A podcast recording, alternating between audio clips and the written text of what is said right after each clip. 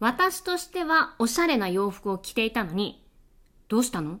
肩のとこ切れてるよ？って言われました。村雨美希です。今回もそんな私のお家からお送りします。ゆっくりしていってください。インドアナウンサー村雨美希のおうち時間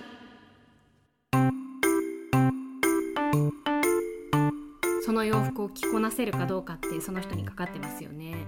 私はその服を着こなせなかったんです。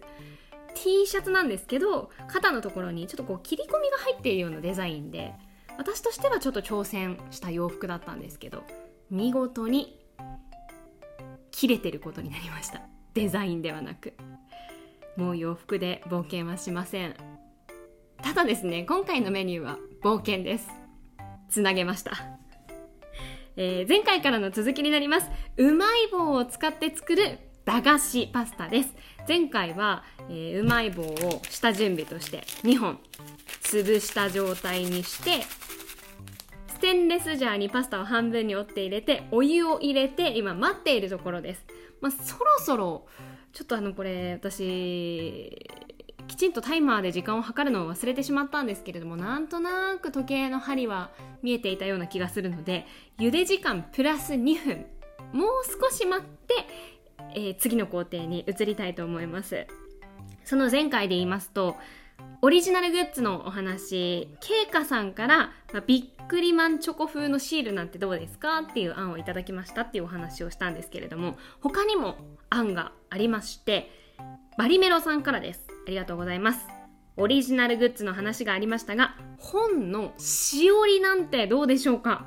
作るのに村雨さんや STB ラジオのお金がかからないようにデザインだけ考えて STB ラジオのホームページや X かっこ旧ツイッター。これまだ慣れませんね。もう気遣ってくださってありがとうございます。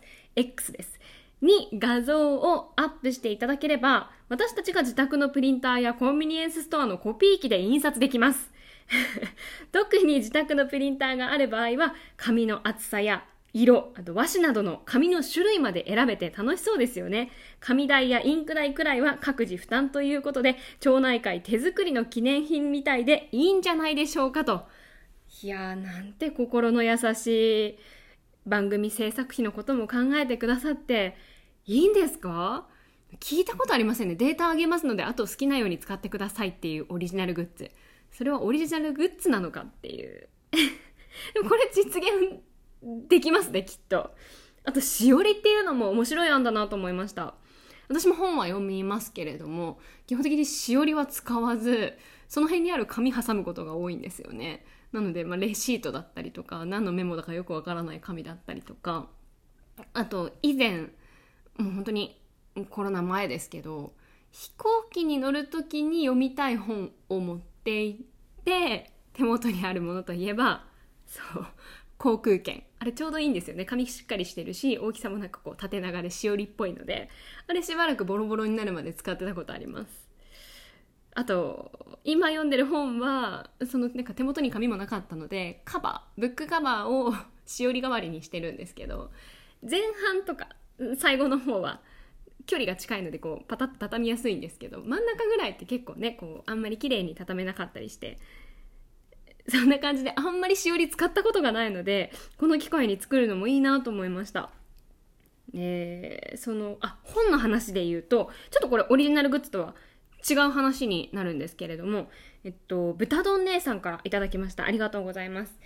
本が好きで月に5冊から10冊ほど読みます。たくさん読むんですね。何かに没頭していると余計なことを考えなくていいので頭がすっきりしてとてもいい気分転換になります。コーヒー豆をゴリゴリゴリゴリと引いて香りを楽しみ、コーヒーとチョコを食べながらお休みの日はそのままうとうとしてここです。本を読みながらの歌種。誰にも邪魔されることなく寝たい時に寝る。こんな幸せなことはありません。主人も静かに放置してくれてありがたく、とても幸せな時間です。と。あら、旦那様も素敵ですね。いや、わかりますよ。ゆっくり家でね、過ごして、寝たい時に寝る、やりたい時にやる、えー、動きたい時に動く。ね。一番幸せですよね。で、その中で、ちょっと迷ってることがあるそうで室内用のハンモックを置いたら素敵だなと思うんですが不安なことがありますとても小さな不安なのですが私がこのハンモックを持っているので村雨さんにお聞きしたいというのがハンモックで揺られて本を読むと酔いますか？私は車での移動中の読書は酔いますでも電車での読書は酔いません飛行機は離陸と着陸の時は酔いますシートベルトサインが消えての読書は酔いません。細かいですね。はあ。あー、でもこれで言うと、おそらくハンモックに乗った状態で読書をしても大丈夫だと思います。あの、激しく動かなければそんなにブラブラ揺れるものではないので、大丈夫だと思います。と言っても私、あの、車、バス、電車、飛行機はもちろん船も一切酔わないんですよね。なのでちょっと参考になるかわからないんですけどおそらくそんなに揺れるものではないので大丈夫かと思いますじっとしてれば でそもそも室内用のハンモックを購入してよかったですか？最初だけハンモック仕様になりそうな予感もしていますと。うん、これはそうだと思います。私も今はあの物干し代わりになってるんですけど、でも使いたい時はハンモックの形に戻して使ってるので、買ってよかったなとは思います。常にハンモックっていうわけではないので、なんかこう、いろんな、何通りも、3 way とか、いろいろな使い方ができますっていうものの方がおすすめです。ぜひ検討してみてください。えー、そろそろいいかな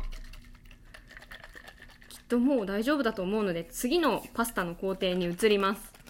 えー、っと、お湯を3分の1残して、うまい棒とごまどれ、めんつゆを入れて振る。だそうですちょっとお湯捨ててきますおおあパスタはいい感じに3分の1って難しいです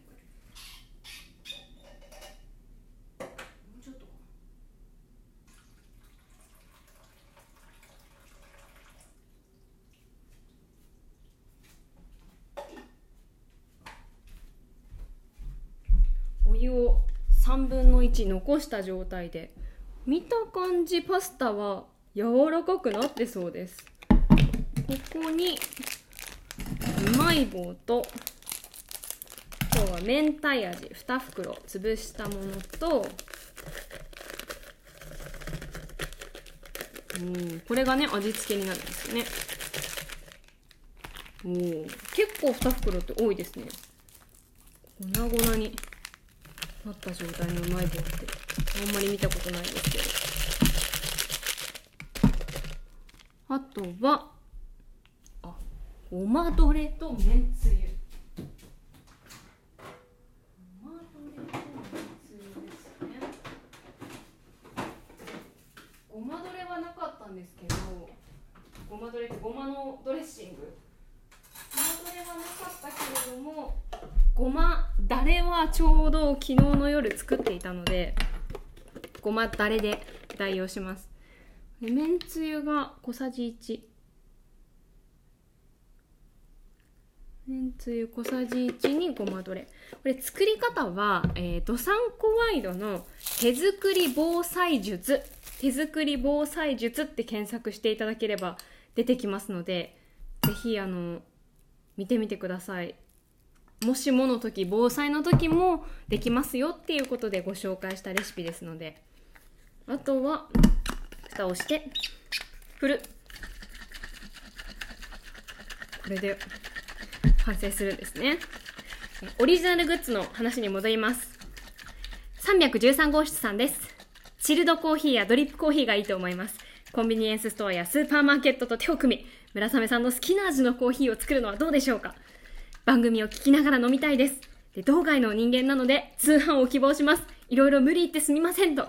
いや、いいじゃないですか。これやりたいな最近聞いてるポッドキャストが、新解釈コーヒーの世界っていう、あの、札幌の丸見コーヒーさん丸見ってあの、うんと、ジャイアンツの丸選手の丸、丸い四角いの丸に美しいで、丸見コーヒーっていう札幌のコーヒーがあるんですけど、そこの代表の後藤さんっていう方がこのポッドキャストやってらっしゃってでコーヒーの魅力とかをね語ってるんですよ。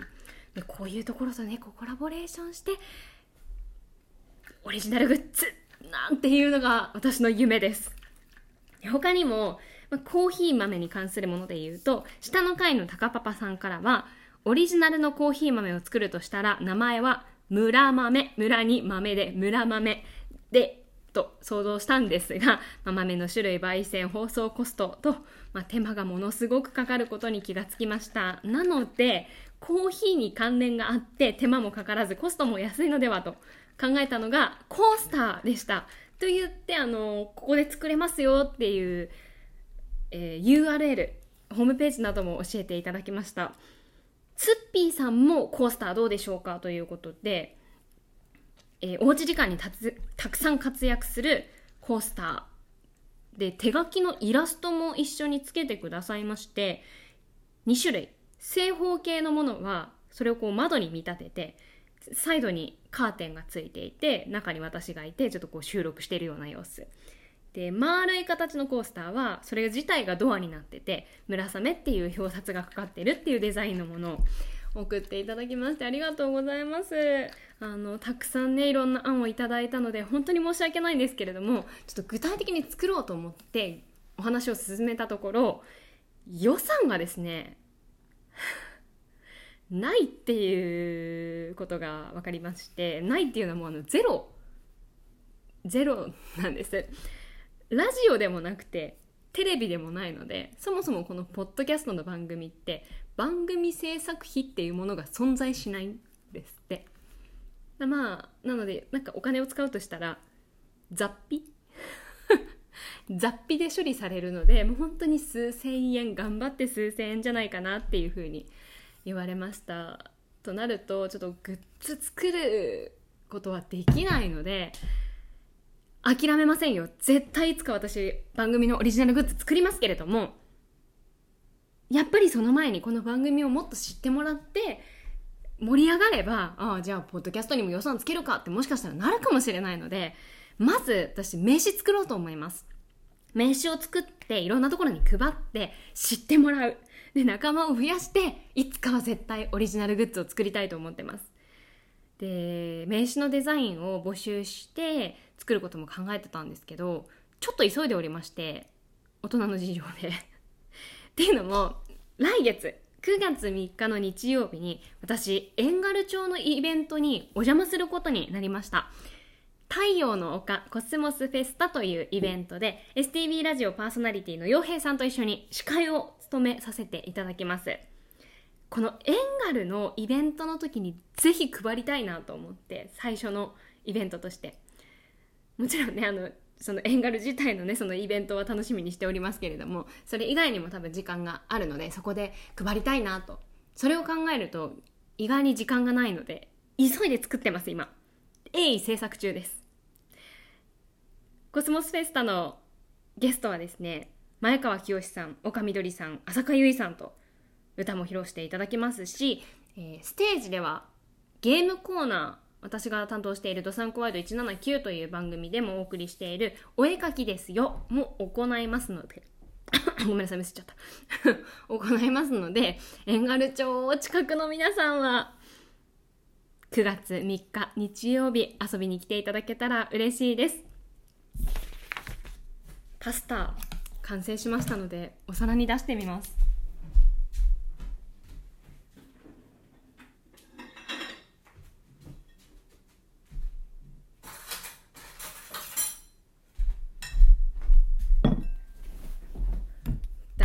パスタおおいい香り。あやっぱりちょっとこううまい棒の香ばしおおすごい。ちゃんとソースになってます。とろみがあってパスタソースになってます。これ最後に皆さんは刻みのりだったりとかあとはフライドオニオン。なんかしそとかは乗せてもいいかもしれないですね。を乗せて完成です。えちょっと一口食べてもいいですか？おーちゃんと麺も端まで柔らかくなってる。いただきます。おいしい。うん。美味しい。麺の硬さも全くないですし粉っぽくもなってないです。ちゃんとパスタソースになってます。うん。ちゃんとねうまい棒の味もしますよ。明太味のあのソースが出来上がってます、まあ、これぜひやっていただきたい皆さんに。なんかあれですね。茹でるのにもお湯たっぷり使ってないからもしかしたら節約レシピにもなるかもしれないですね。えー、ぜひ皆さん、えー、ドサンコワイドの手作り防災術。で検索していただければ詳しい作り方出てきますので試してみてください。最後にもう一つだけ回覧板ご紹介します。友達の大西くんはベッドを壊したさんからです。ありがとうございます。勝手ながらいやまた噛んじゃった。勝手ながら報告しますのコーナーです。忘れてください。もうダメだ。なんでもこんなにボロボロなんだろう。えー、忘れてなくてよかったです。え？忘れないでいてくれてありがとうございます。そう、それが言いたかったんです。熱い。勝手ながら報告しますのコーナーです。久しぶりにお送りします。覚えていてくださってありがとうございます。かなり前の話になるんですが、5月の配信でコーヒーミルの購入を検討していて、どのようなミルがいいのかアドバイスをいただいたものです。そのアドバイスも参考にして、ついに我が家もコーヒーミルを購入しました。嬉しいです。コーヒー豆を引くのも楽しみたいと思っていたので、手動のものにして形はスリム。中も水で丸洗いできるものにしました。コンパクトなので置く場所にも困らないですし、キャンプなどに行った際にも使えそうです。まあ行かないんですけど、笑い。一緒。これからは引き立てのコーヒーと、えー、この番組を聞いておうち時間を楽しみたいと思います。アドバイスありがとうございましたといただきましてありがとうございます。嬉しいです。またコーヒー見る仲間が増えまして、写真も載せていただいたんですけれども、すごくね、スタイリッシュです。私この形見たことないの。本当にあの、シュッとした形で黒の、なんかこうパッと見た感じ、あんまりこう、コーヒーミルに見えないへえたくさん使っておうち時間充実させてくださいこのところですね番組の最後は皆様から寄せていただいたコメントで締めさせていただいてるんですけれども何か案があれば雨アットマーク stv.jp 雨アットマーク stv.jp 勝手ながら報告しますも忘れないでくださいね。どんなことでもいいので送ってください。えー、一方でですねもふもふマロンさんからはこんな回覧板をいただきました。配信の締めの言葉は何かないかなということでしたが、私はお邪魔しましたでいいと思います。視聴者をと町内会の人たち、メールを回覧板と見立てる村雨ワールドがこの配信の魅力だと思いますので、最後にお邪魔しましたで終わるのも村雨ワールドの一部だと思います。次回も楽しみにしていますということで、温かいお言葉いただきました。私のおうち時間に遊びに来てくださってありがとうございます。そして皆さんの貴重な時間に聞いてくださってありがとうございますという気持ちも込めまして、お邪魔しました。